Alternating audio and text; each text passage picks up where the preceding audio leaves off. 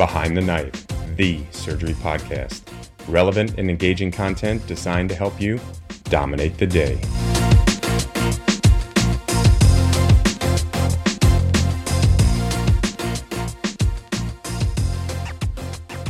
The Behind the Knife Trauma Surgery Video Atlas is finally here. Preparing for the deadliest injuries is challenging, and currently available resources are limited. That is why we created this amazing resource. The Trauma Surgery Video Atlas contains 24 scenarios, all including never before seen, high definition intraoperative footage, rich original illustrations, and practical, easy to read pearls that will help you dominate the most difficult trauma scenarios. Penetrating injury to the neck, audible bleeding from the IVC, you've got this. And all of this is always available at your fingertips via our website and app. Check out behindtheknife.org for more. Welcome back to Behind the Knife. This is Patrick Georgoff, and today we're going to discuss a recent landmark publication that studies a very controversial topic, and that's REBOA. And I'm joined by surgical education fellow Dr. Nina Clark and a very special guest, Dr. Karim Brohi. So, Dr. Brohi is a trauma and vascular surgeon at the Royal London Major Trauma Center and director of the London Major Trauma System, which is the largest integrated urban trauma system in the world and manages over 33,000 injuries a year. Uh, he studied at the University College of London, where he obtained degrees in both computer science and medicine. And Dr. Brohi went on to train in general surgery, vascular surgery, and anesthesia and critical care in the UK, uh, and trauma surgery in Cape Town and San Francisco as well. He's a prolific researcher and has led multiple large trials. Dr. Brohi, we're pleased to have you on Behind the Knife today. Thanks for the invite. So, before we dive in, I want to encourage uh, listeners to check out episode 290, which was published in April 2020. This is a big T trauma episode. And in this one, we reviewed the underpinnings for REBOA's use and cover potential indications, placement, and complications, and offered a critical review of the literature, which at that time was up to date. Yeah, but Patrick, you've officially been uh, scooped. Uh, we've got more fodder for discussion now. This is the first randomized trial studying the use of REBOA in trauma patients. And the trial was published just in October of 2023 in JAMA to much fanfare and is titled Emergency Department Resuscitative Endovascular Balloon Occlusion of the Aorta in Trauma Patients with Exsanguinating Hemorrhage, the UK REBOA Randomized Clinical Trial. You can find a link to the paper in our show notes, and the lead author is Dr. Jan Jansen, who is writing on behalf of the UK REBOA study group. Great. So we're going to go through the paper in terms of design and results relatively expediently so we can focus on discussion about trial findings, but then really more importantly is how we may or may not want to use REBOA uh, clinically and in the trauma setting. So this is really a it's a spicy topic. It stirs the pot in the trauma community, which we love, and is uh, fosters some really good and important discussion.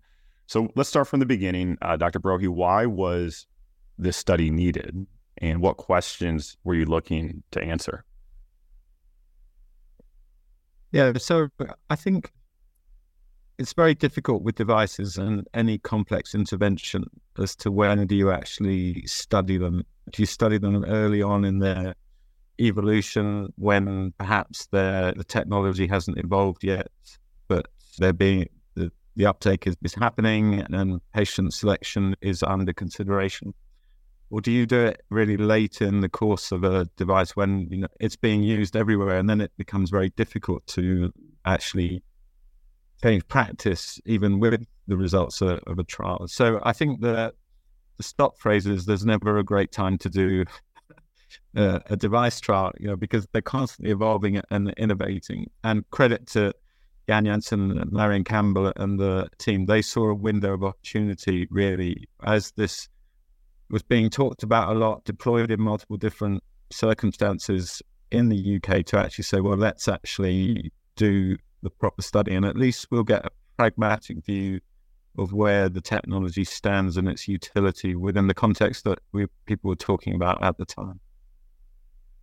This is an enormous amount of work and an extraordinarily difficult topic. And as you mentioned, let alone device, trauma patients, et cetera, multiple institutions. So the entire group should be just commended on what was, I'm sure, a Herculean amount of effort and work and uh, very important results. So again, congratulations to everyone for that. Before we uh, go any farther, too, I will dive into the study design aspects. And so, Nina, if you will, let's talk about some of the key points of it, and maybe Dr. Brohi can refine what uh, we talk about and or highlight certain things when it comes to study design. Yeah, absolutely. And I, I, think it's important to highlight that this was a pragmatic study design, which I think is critical, especially when this is a known device to most trauma surgeons at this point. And, and implementation is really the question at hand is how we actually roll this out and use it. So this was a pragmatic randomized control trial with the main study group and, and eligible study participants being patients with confirmed or suspected life-threatening torso hemorrhage thought to be amenable to adjunctive treatment with a zone 1 or a zone 3 REBOA. And the, the inclusion was really at the discretion of the trauma surgeon treating this patients. Their primary outcome was 90 day mortality, but they also studied mortality at three hours, six hours, 24 hours, and 30 days, as well as time to hemorrhage control as a procedure, and then blood usage and other complications. All eligible centers underwent some training beforehand. So they underwent either the basic endovascular skills for trauma or the BEST course, or the endovascular skills for trauma and resuscitative surgery, the E-STARS course uh, to provide a, a, baseline of training prior to rolling out this, this study procedure. The study didn't specify which type of catheter specifically had to be used. And I think that was probably part of the pragmatic design. Correct me if I'm wrong. Uh, but basically, they again left the ch- device choice to the, the treating surgeon. They incorporated data from 16 separate trauma centers. It was an intention to treat analysis, and they utilized Bayesian uh, logistical regression to interpret their results. Yeah, Dr. Brohi, anything you want to add to that in terms of design? No, I think that's um, well summarized. I think the key probably is, though, is that the clinician had to feel that they might benefit from REBOA. And at that point, they were randomized to either receive it or not. So it, it's not just a, you know, blood pressure less than 90 or something. There was this patient maybe a REBOA candidate. We should randomize into the, the study. And very pragmatic, as Nina says.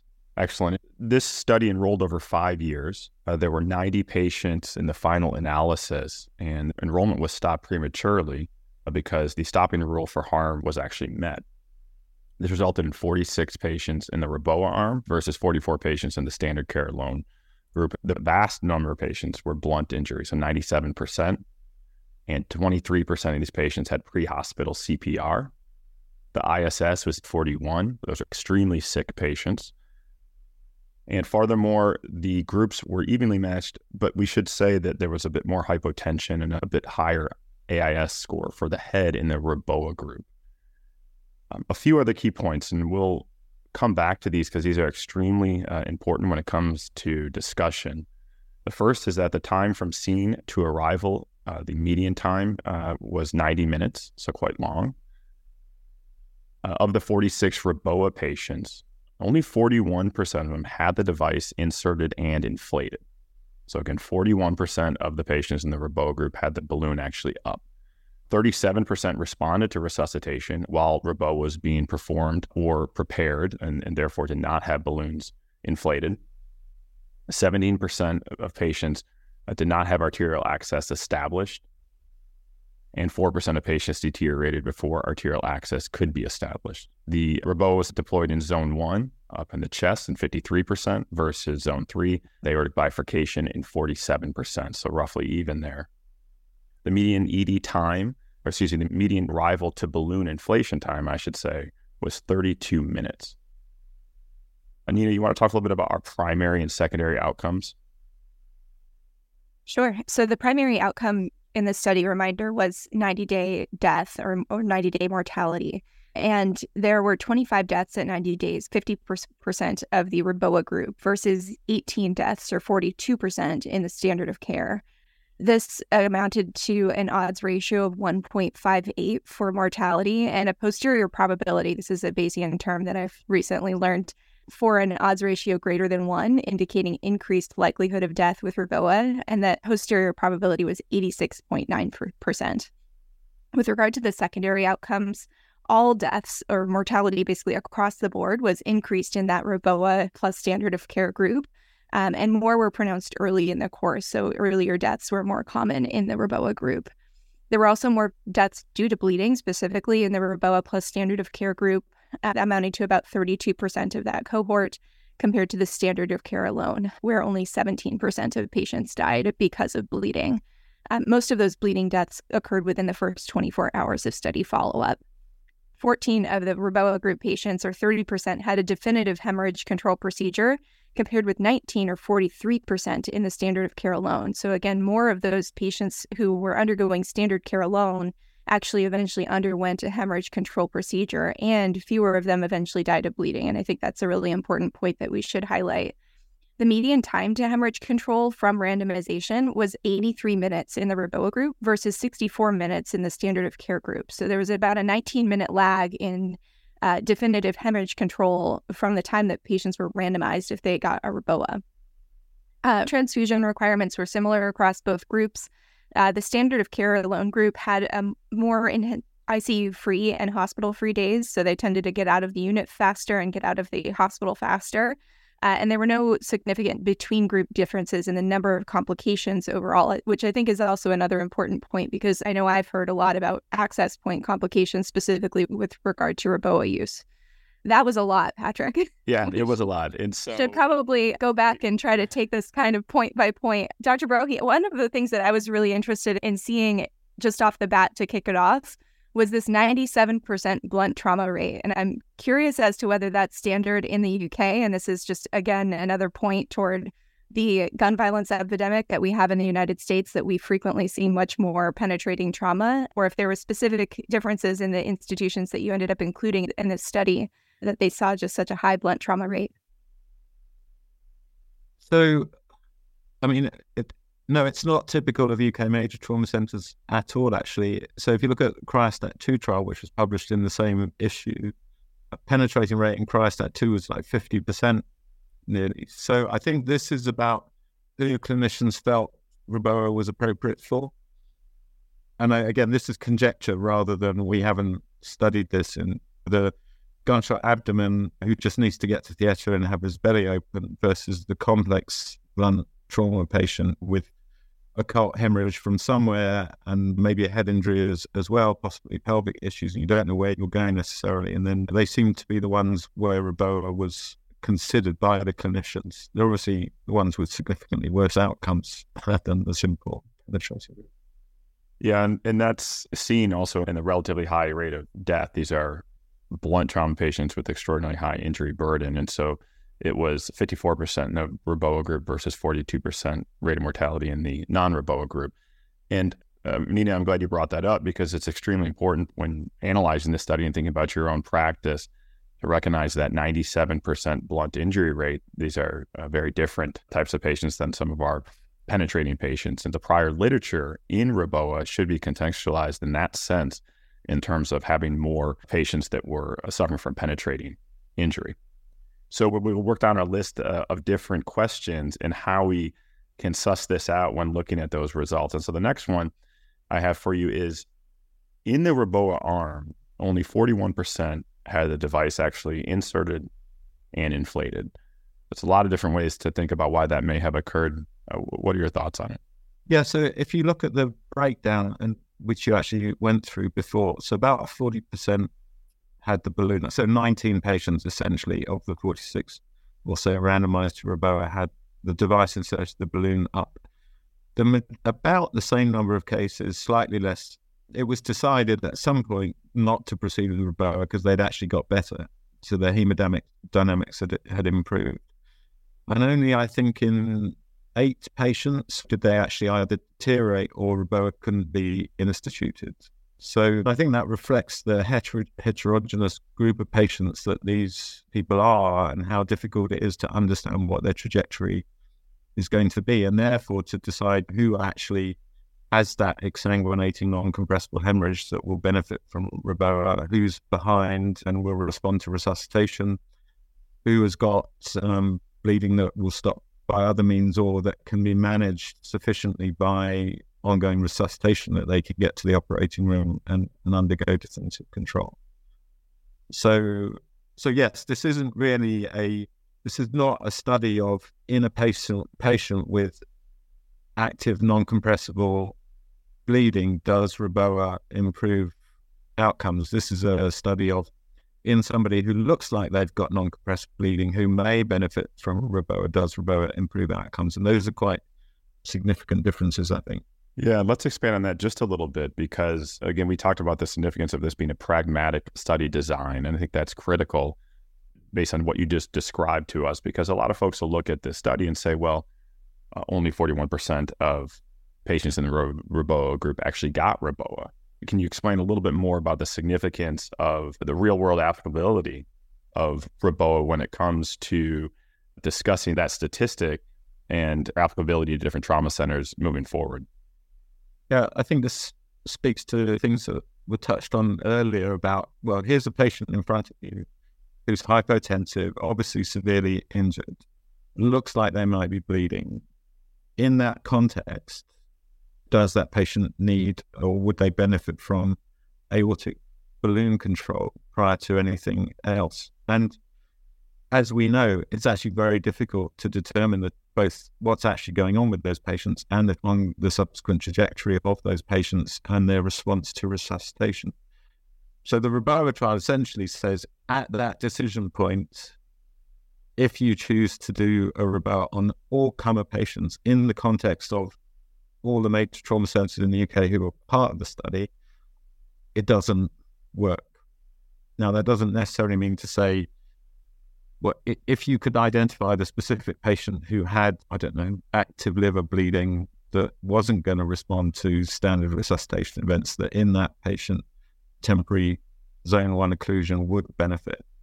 But in the context of the clinical entry criteria, that wasn't the case in these patients.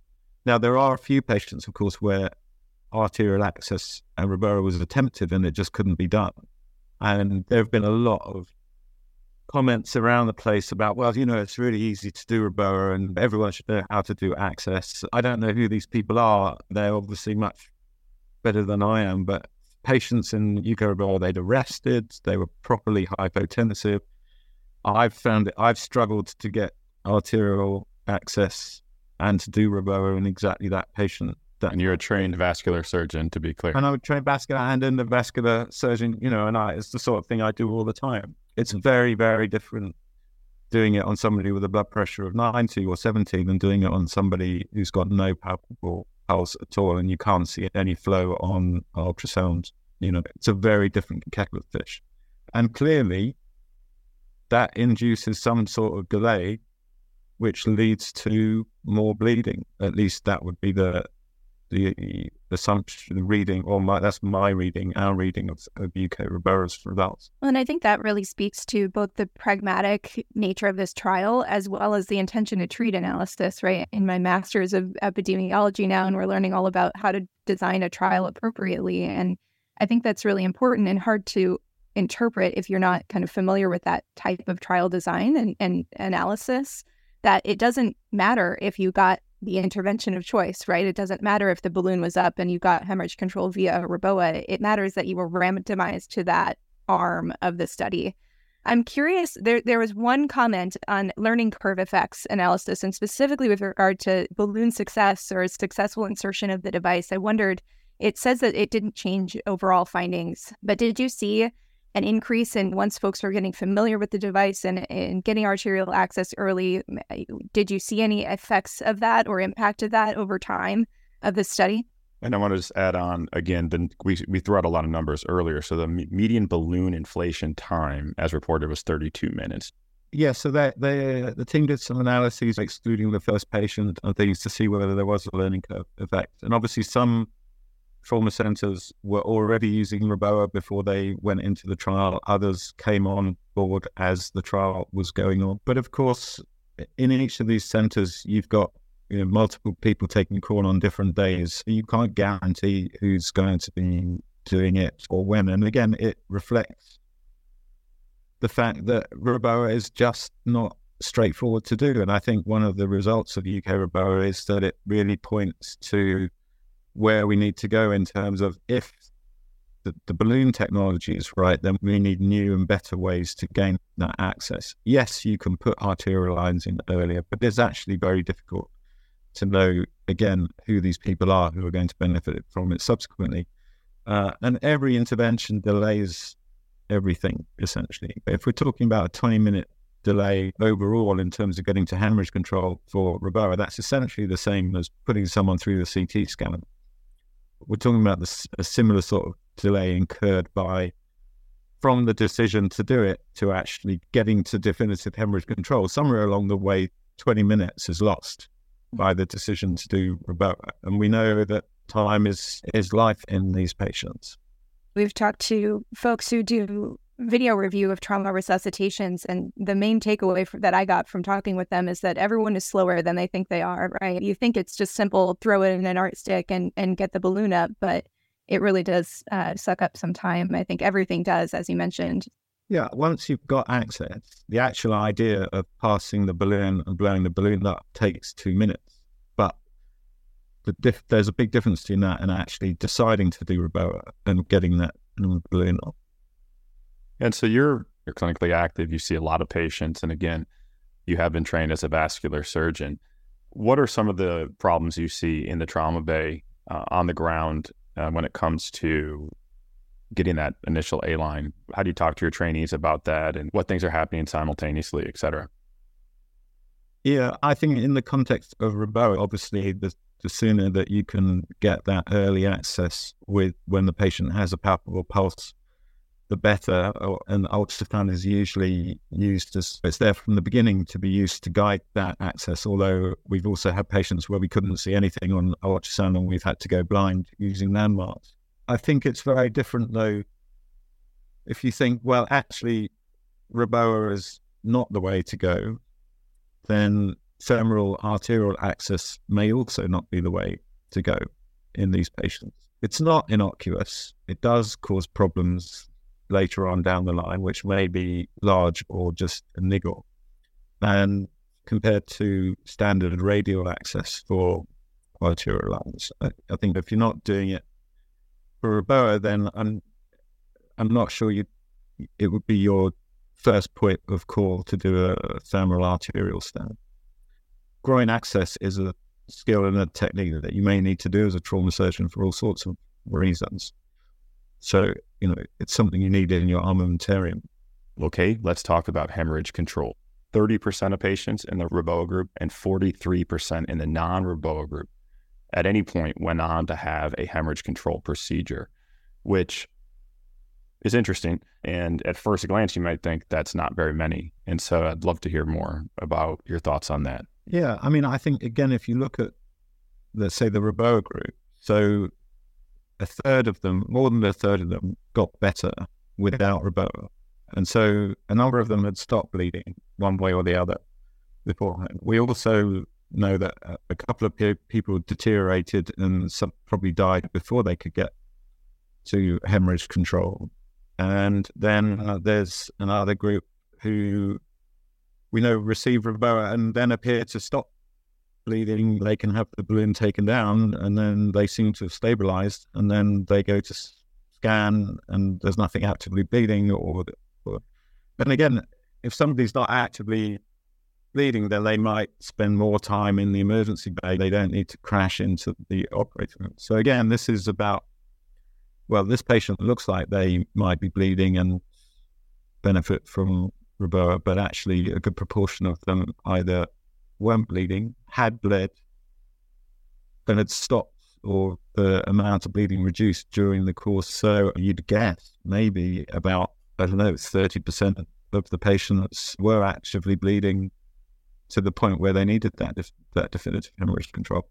Or they died before they got there, which was a relatively small, I think, two patients or something. I can't remember exactly. A small number of the group who actually exsanguinated before attempt to hemorrhage control. Yeah, and I think that brings up a good point. I mean, both about the time in the trauma bay, these are undifferentiated, bluntly injured patients, right?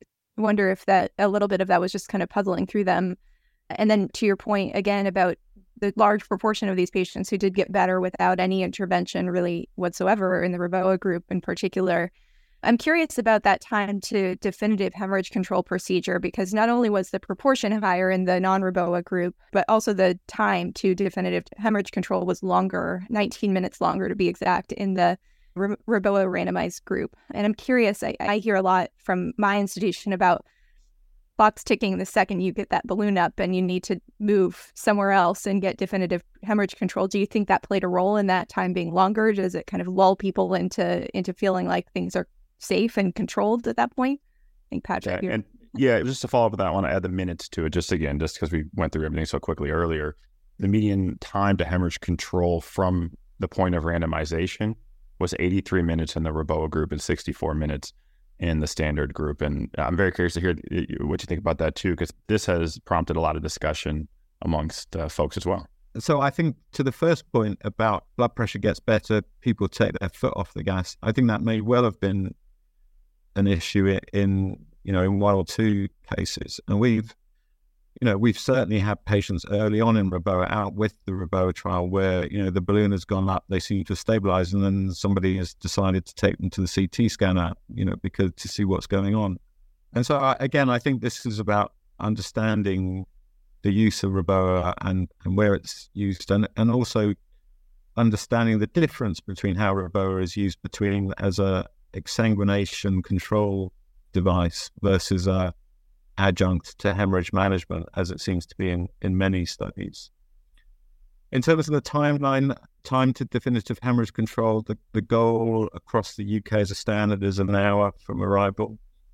I think time to randomization itself was relatively short. So, and and again, given that these are the blunt polytrauma patients, I I don't think it's far off what you would expect across the broad spectrum of, of trauma care. So again, I think it reflects real world practice. Again, it, you know, it's only 40 patients in each in each arm, so you can't draw huge numbers of conclusions from them. But the actual signals about you know deaths due to bleeding and delayed time to bleeding come through loud and clear, even within that small group of patients. Yeah, and I have to say that time to hemorrhage control is certainly longer than we would hope to see, especially in patients this sick who required significant pre hospital transport times. And on one hand, you have to remember that these are complex patients with blunt, not penetrating injuries, and they're often more complex. However, 83 minutes in the Reboa group and 64 minutes in the non Reboa group is hard to reconcile, especially when these patients are so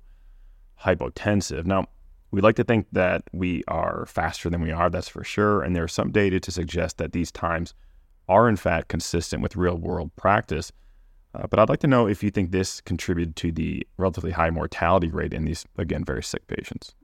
I mean, if you look at studies like the Harvin study on formal laparotomy mortality and things, which, you know, is well described on both sides of the Atlantic and military and civilian as remaining very high for this group of patients. This is, these results are right on the money essentially in terms of what the mortality would be expected from people with an ISS 40 blood pressure less than 90 and who are going for a laparotomy and requiring significant transfusion.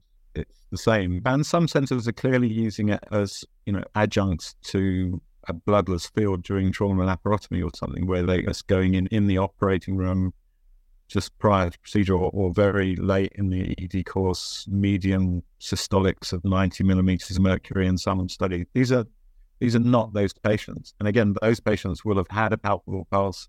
Access will have been easier.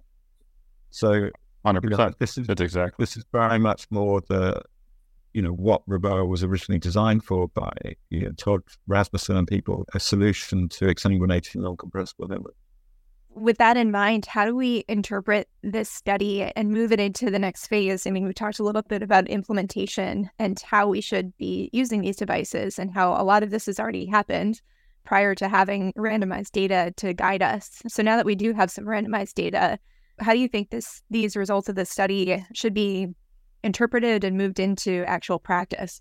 Yeah, I think everyone has to look at it within the context of their own setting, their own geography, their own practice, and see how they apply to what they do. I don't think, I don't think I can speak for rural America or Norway or anything like that. I think from the UK context, what's clear is that Reboa, as it is currently designed and delivered, probably does not have a routine place within the major trauma center.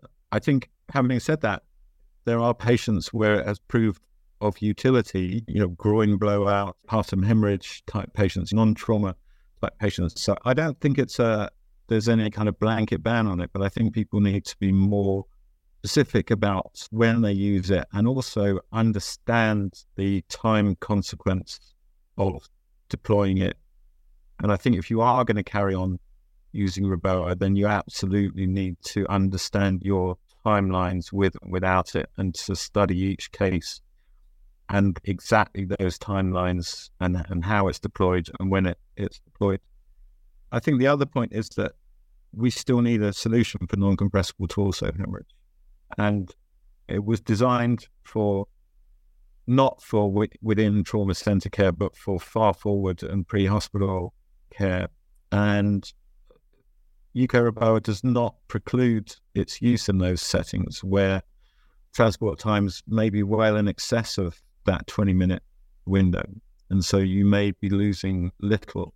Obviously, then with longer transport times, you need to have a solution for, for prolonged ischemic times. And so partial Reboa, intermittent Reboa, those sort, sort of um, things come into play and, and more study is needed. But but I think it may well push Reboa back to the place where it was originally intended, which is in those deployed settings. Yeah, and that's interesting. Pushing Reboa back to where it was originally intended, which, as this study shows, is not in major UK trauma centers for use on sick, blunt trauma patients. And to me, really one of the paradoxes of Reboa is that the trauma centers that are best equipped to use it in terms of volume and skill and careful evaluation of outcomes with subsequent iteration uh, as needed, these are the same centers who are also best equipped for and have the most practice in rapid hemorrhage control without Reboa.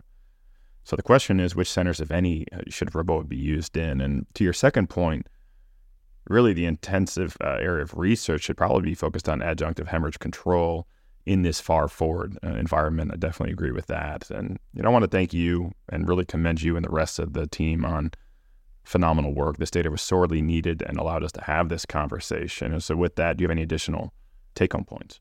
I think the thing for me that the UK Reboa trial does above everything else is really bring home the fact that time is critical for bleeding trauma patients. I, I don't think there's any better expression of it than the UK Reboa trial. Actually, you can do all the propensity matching and time series analysis of observational data you want, but there there is a critical difference here of 20 minutes only in these group of patients that has led to substantially higher bleeding death rates of death from bleeding. And I think that applies not just to Reboa, but to everything we do. Decisions to go to CT or not, decisions to do in investigations, de- decisions to add in an extra line before you go to the operating room. You know, how quickly you can get coagulation products into patients or get answers back. I think this really, in my view, is much bigger than Reboa and refocuses demand for these patients on how critical time is and how much faster we really need to move, even when we think we're moving fast in these patients. Mm-hmm. That being said, this has obviously generated a bunch of questions, even just among the two of us, Patrick and I. But uh, I'm curious what your next questions are for Reboa and for this incredible group of facilities and, and researchers that you've um, been a part of. Yeah, so we're having some discussions at multiple levels. We've got a big dissemination program in track that will involve all the UK major trauma centres. And again, a discussion about what is the place for Reboa and for us and where we go next. We have a big pre-hospital program using partial uh, pre-hospital led by Robbie Lendrum. We hope we'll be able to report on that very shortly for the first case series.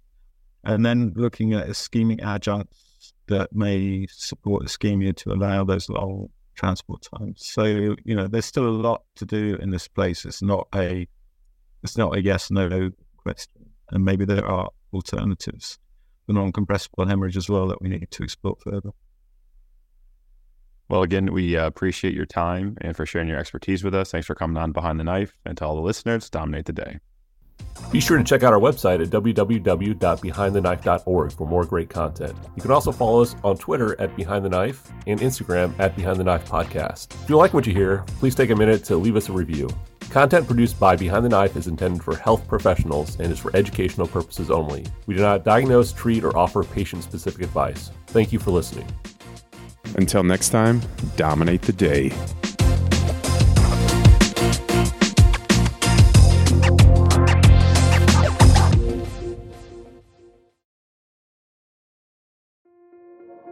This episode is brought to you by Kia's first three row, all electric SUV, the Kia EV9, with available all wheel drive and seating for up to seven adults. With 0 to 60 speed that thrills you one minute and available lounge seats that unwind you the next. Visit kia.com slash EV9 to learn more. Ask your Kia dealer for availability. No system, no matter how advanced, can compensate for all driver error and or driving conditions. Always drive safely.